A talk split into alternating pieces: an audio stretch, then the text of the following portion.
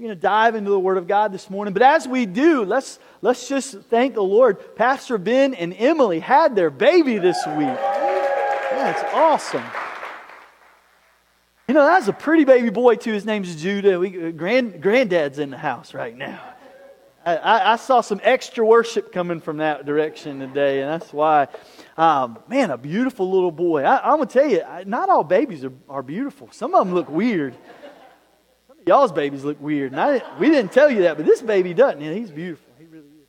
When Micah was born, I wasn't sure if his head was ever going to be round. It was weird. I remember going, oh, oh, wow. Like an alien to me. But this was a beautiful little boy. So, uh, so make sure you reach out to Pastor Ben and Emily and love on them, and, and they'll be back with us soon. So that's pretty, pretty amazing stuff. We've been in this series called At the Movies. And I know that sounds kind of weird. Why are we doing a series called At the Movies? Well, a movie is nothing more than a story. And we love stories. We love to tell stories. We love to hear stories. And, and I believe that we are hardwired to be affected by those stories.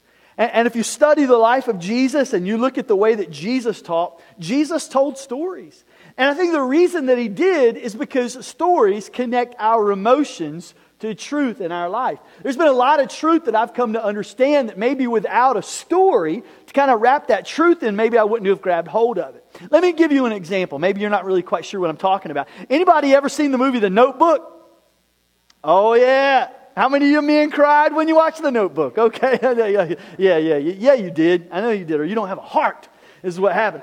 Um, but here's, here's a truth I learned in that movie. I learned that everybody has a story. And, and sometimes we kind of ignore our, our, senior saints at times, thinking maybe they don't have a story to tell. They have a story to tell. And we need to listen because it's life changing for us when we do. They have value and they're critically uh, important in our lives. And, and I, I kind of was awoken to that truth when I watched that movie. And, and my emotions were just like pulled in, you know, and, and I heard their story and was so impacted by their story. And, and it started, made, made me start to realize other people have stories and I want to hear what their stories are, so we need to give them an opportunity to tell them. And so again, emotion um, connects our hearts, and as a result, we understand truth. And today is no different. This is, this is a great story that we're going to talk about today. And it's one of my favorite movies. It's called The Greatest Showman. Take a look right here.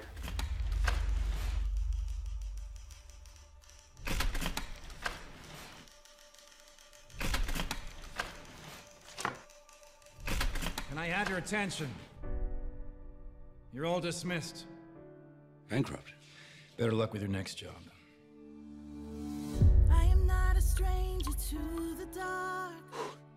This is not the life I promised you. Not even close.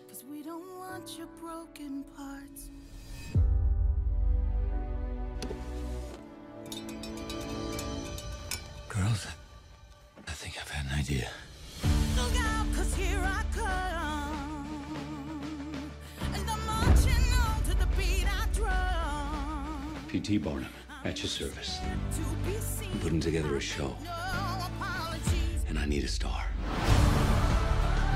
Every one of us is special. And nobody is like anyone else. That's the point of my show. Ready? Showtime. This is me.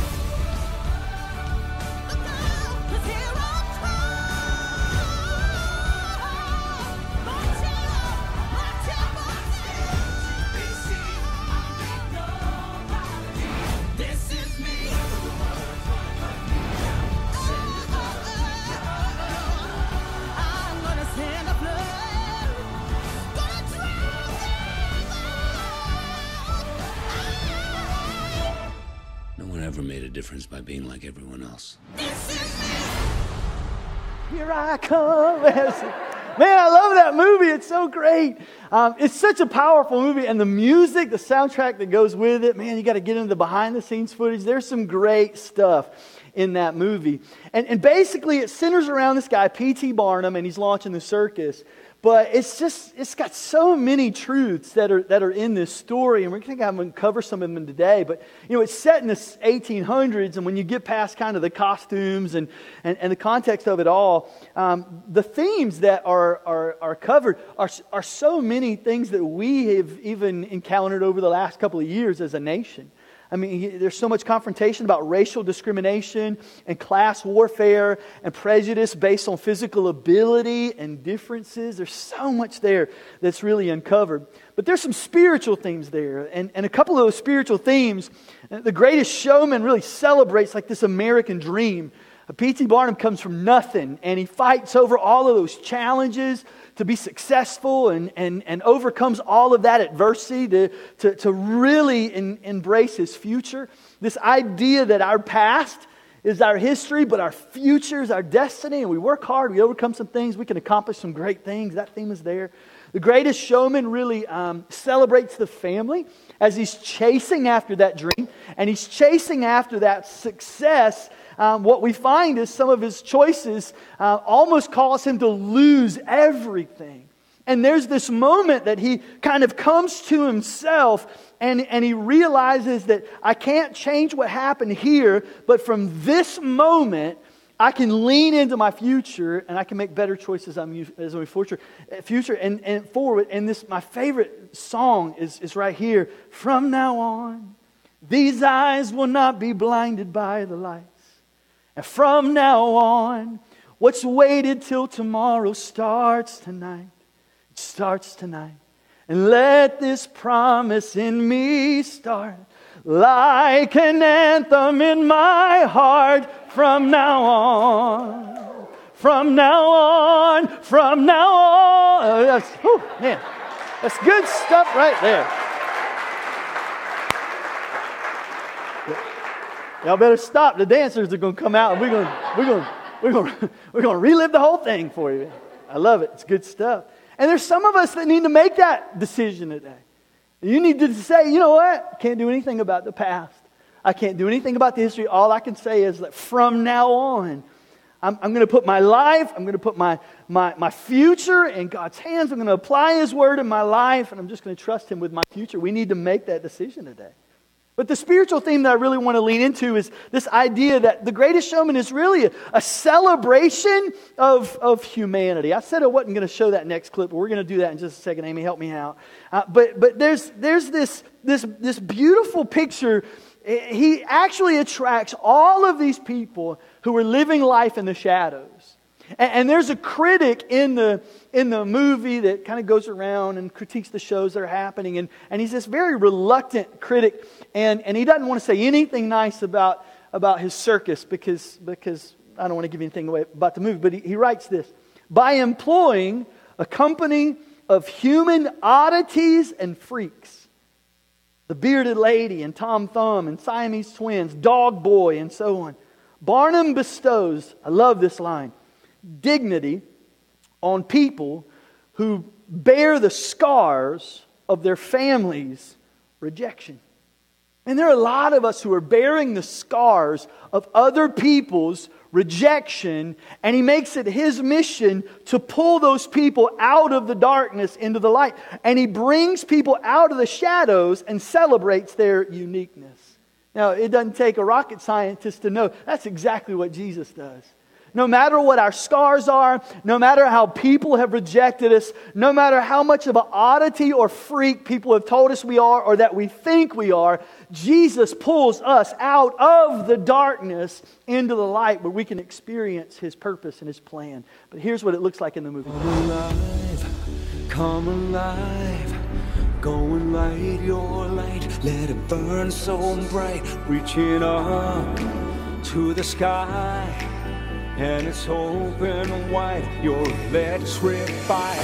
The world becomes a fantasy, and you're more than you could ever be. Cause you're dreaming with your eyes wide open.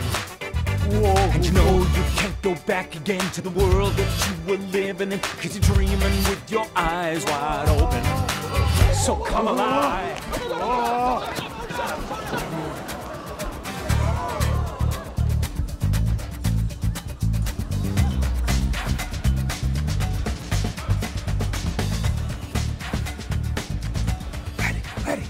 Waiting. For what?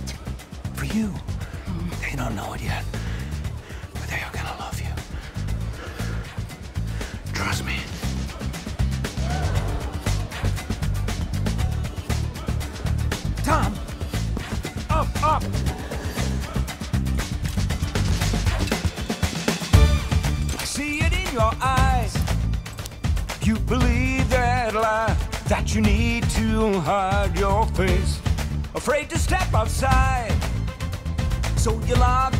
But don't you stay that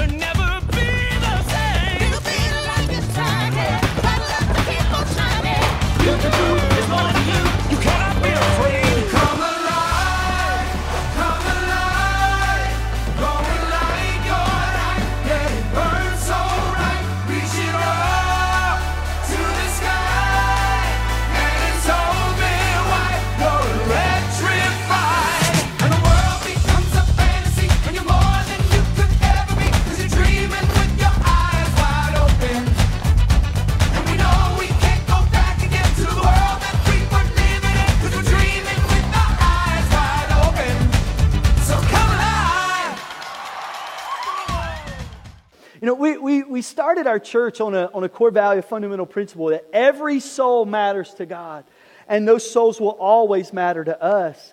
And so Jesus does call us out of the shadows, but his, his word reminds us that, that it's not just about so people can see us and see our unique giftedness, right? It's about the world seeing him through us. He calls us into the light where we worship Him, we live for Him. And the Word says, the Bible says, so that when people see us, that it brings glory and honor to the Father and they worship Him. Not about worshiping you. It's not about you coming out of the darkness into the light so everybody give you a hand, but it's about people seeing Christ in you and responding by worshiping and giving glory and honor to the Father and recognizing that we were created in His image for a divine purpose.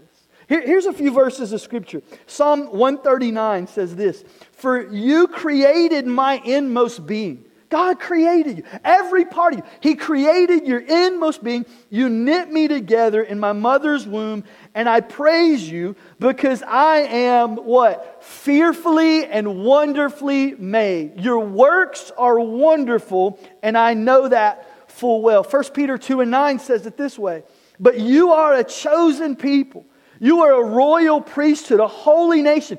You, even you, you, you, you were God's very own possession. And as a result of all that information, you can show others the goodness of God. People can look at you, no matter how, how much of an oddity, or if we're using those terminology, freak that you feel like you are, right? That God can use you, made in His image, for others to see His goodness. For you, and here it is, you were called out of darkness into His wonderful light. Psalm 119 says, You made me, you created me. Now give me the sense to follow your commands. May all who fear you find in me a cause for joy, for I have put my hope in your word. You have a purpose, and God has a plan. Man, that's good information.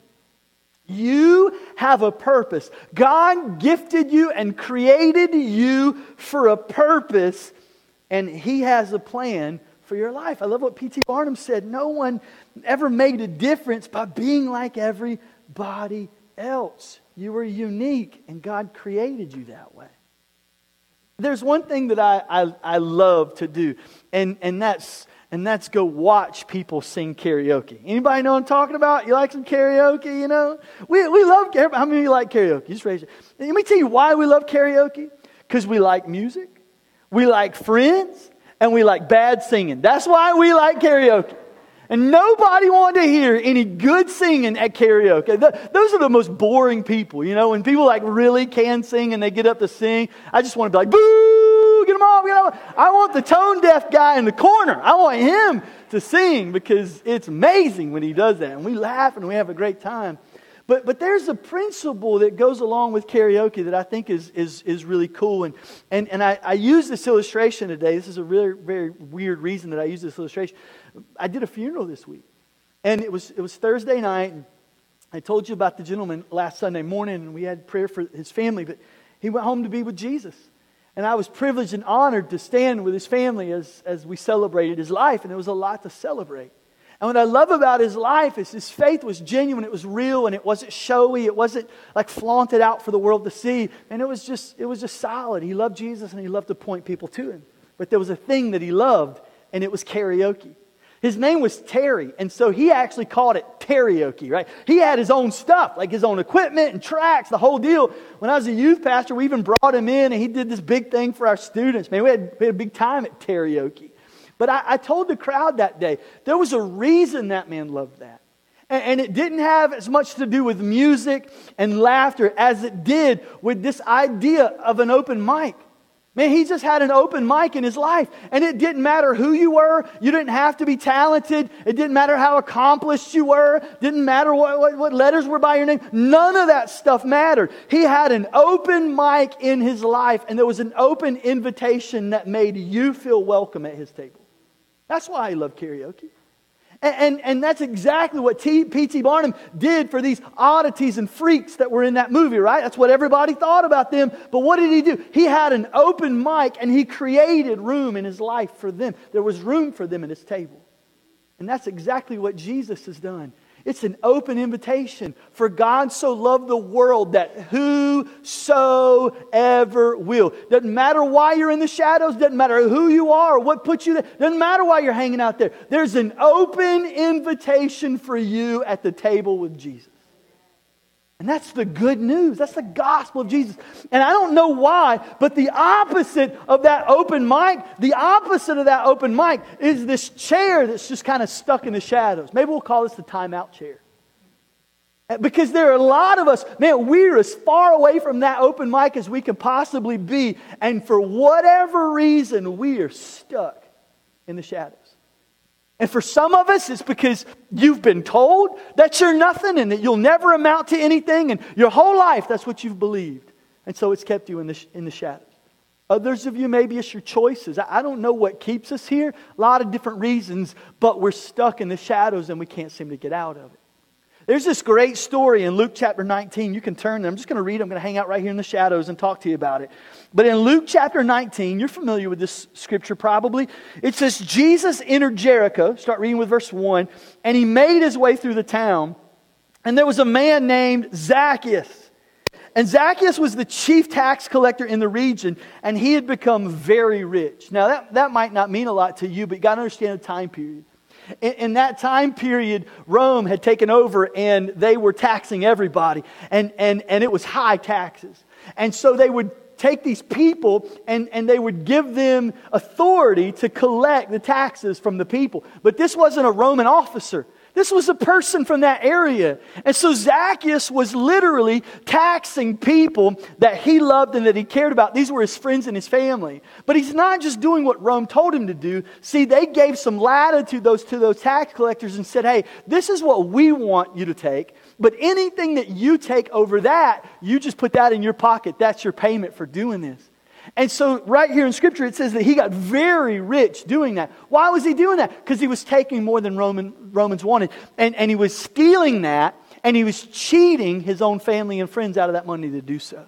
And so people hated tax collectors. They were like the low life of society. And he wasn't just a tax collector, he was the chief tax collector. Their witness was not even accepted in court because they were considered to be cheaters, liars, and thieves. But that's what Zacchaeus was. And he tried to get a look at Jesus, but he was too short to see over the crowd. And so he ran ahead and he climbed a sycamore fig tree beside the road, for Jesus was going to pass by that way. Now, there's something there that, that I think is pretty important. Do you realize that the very people that got in Zacchaeus' way to keep him from seeing Jesus were Jesus' admirers and his followers? Like Zacchaeus wanted to get to Jesus. He wanted to learn something about Jesus. He had questions in his life, felt like Jesus had some answers, but he couldn't get to Jesus because there were people like you and me that followed Jesus, that were admirers of Jesus, but got in his way. Can, can I, just, can I just tell you?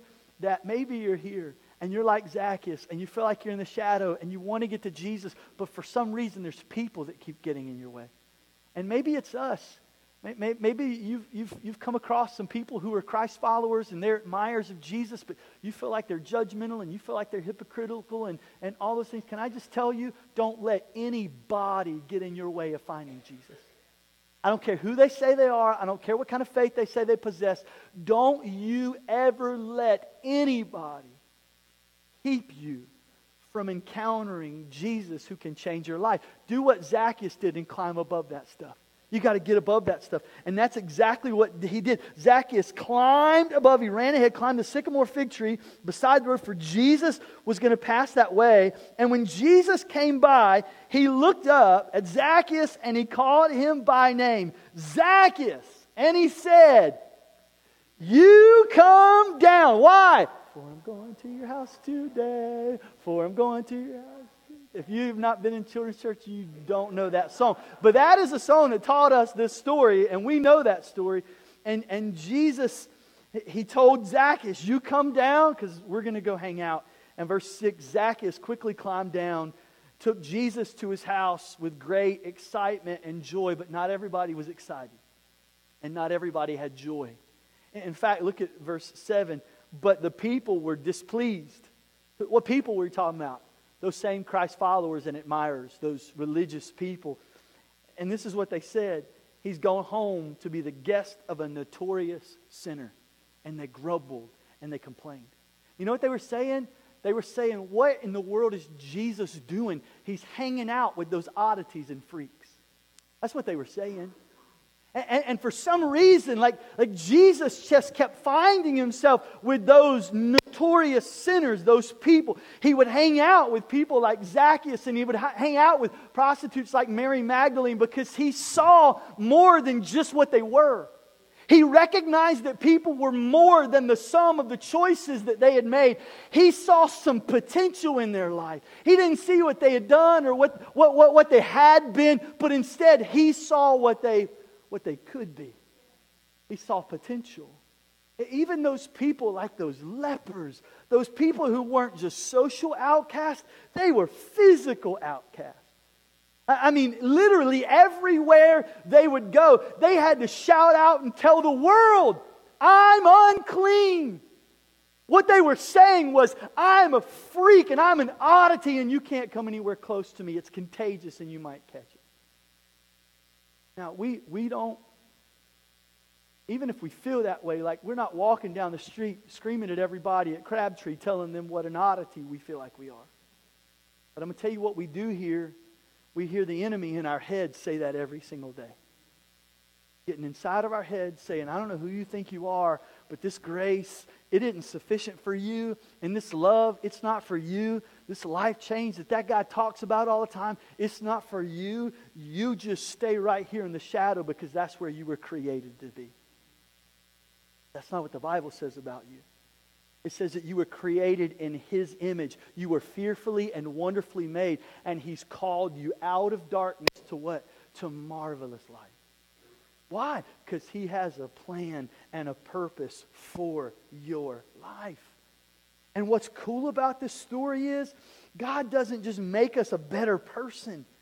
Look, keep reading. It said, it said, Meanwhile, Zacchaeus stood before the Lord, and this is what he said I'll give half my wealth to the poor, and if I've cheated anybody on their taxes, I'll give them back four times as much. There's a lot that happens between those verses of Scripture. We're not talking about somebody who's just become a better person. We're talking about somebody who is a new creation in Christ Jesus. I don't want to just be a better version of myself.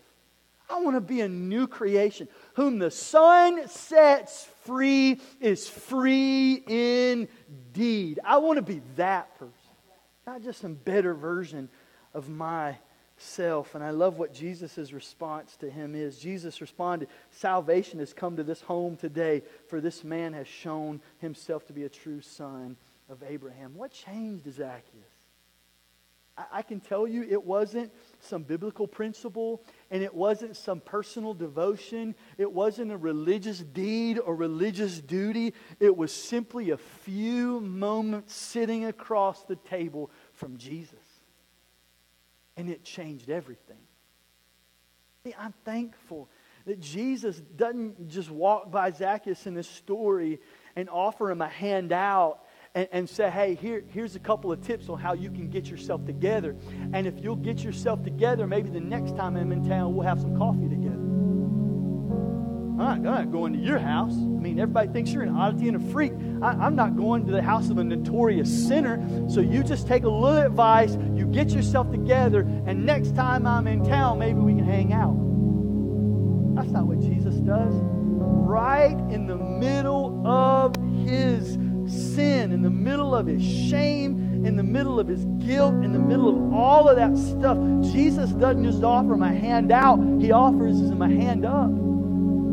Like we talked about last week, your strength is not for status, it's for service. And he looked at Zacchaeus and said, How can I help? And then he waded right in to Zacchaeus' situation and he helped him out. And there's some of us that we think that Jesus is somehow waiting for us to get it all together before we can make a decision to truly follow him. Some of us really believe that really do, even in this room. You've been coming and, and you've been watching all this and, and you've been singing the songs. Maybe you're even showing up to a life group. Maybe you're even serving some. And, and, and what you've been trying to do is get yourself all together so you can present yourself to Jesus.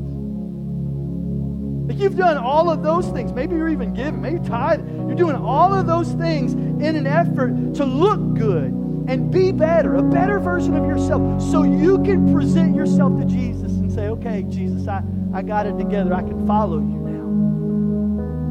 You're coming in backwards. That's not how we come to Jesus. You come just as you are. You come with all your baggage, all your sin, all your shame, and He receives you just like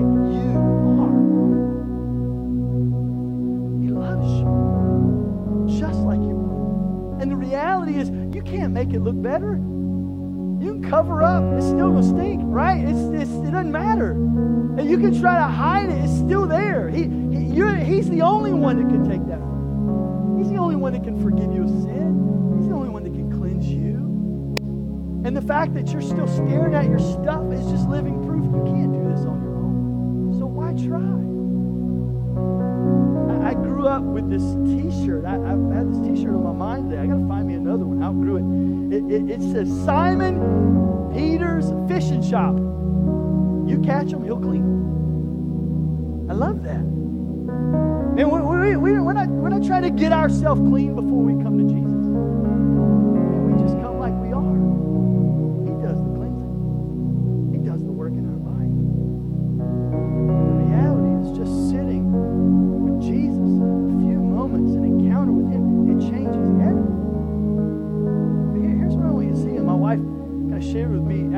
First service. You get the bonus. First service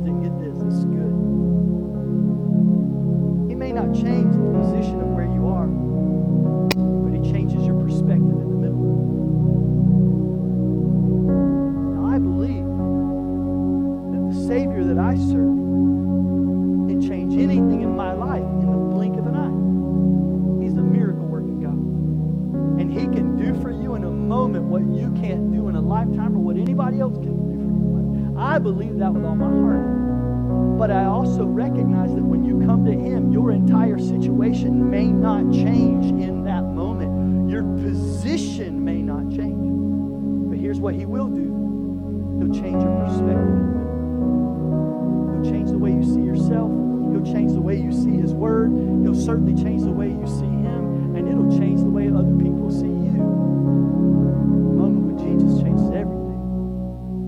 I got a call late last night. It was from a friend who was really struggling. And he said, Pastor, these last few months have been tough. Tough. He said, I've been so sad, I've been so lonely, at times I've been so afraid. He said, I, I'm embarrassed to tell you, but it's gotten so bad that there have been moments where I've wanted to just in my life give up on the gift of life. And he said, I took it so far that I even sat down and I began to write a goodbye letter to my friends and my family. That's how bad it's gotten. For some reason, he stumbled upon a sermon someone had posted on Facebook. And he said, something about that guy who was talking just got my heart. He said, I listened to it once and listened to it again. It's kind of put it on sat in my place by myself and I just listened to it. And he said, and there was something he said that really got my attention. He said, what we need to do is dust our Bibles off and go spend some time with Jesus. And so I looked over and there was my Bible sitting on a shelf and he said, I went and picked it up. He said, I literally dusted the cover with my Bible on. And he said it was if every time I opened a page, it was just like dust was on every page. He said, Pastor, I'm embarrassed to tell you,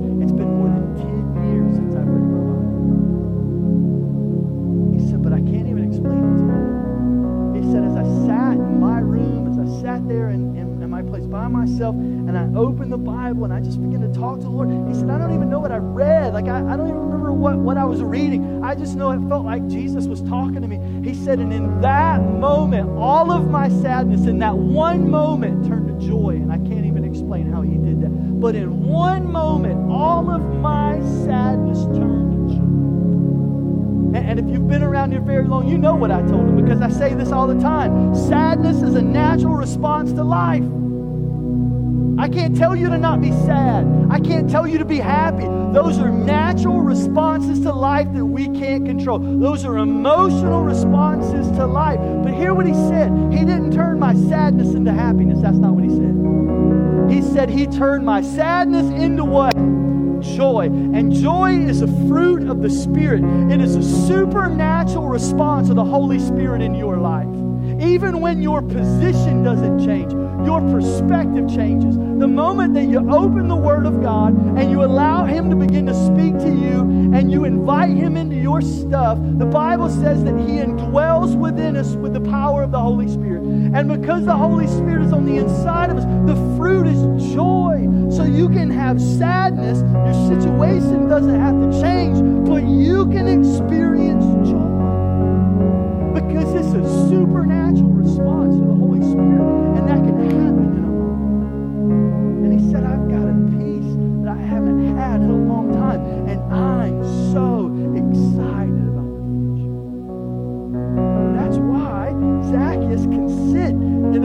Jesus. And, and in one verse be the notorious sinner everybody says that he is, but in the next he stands up and he says, I'll do whatever I have to do to get this right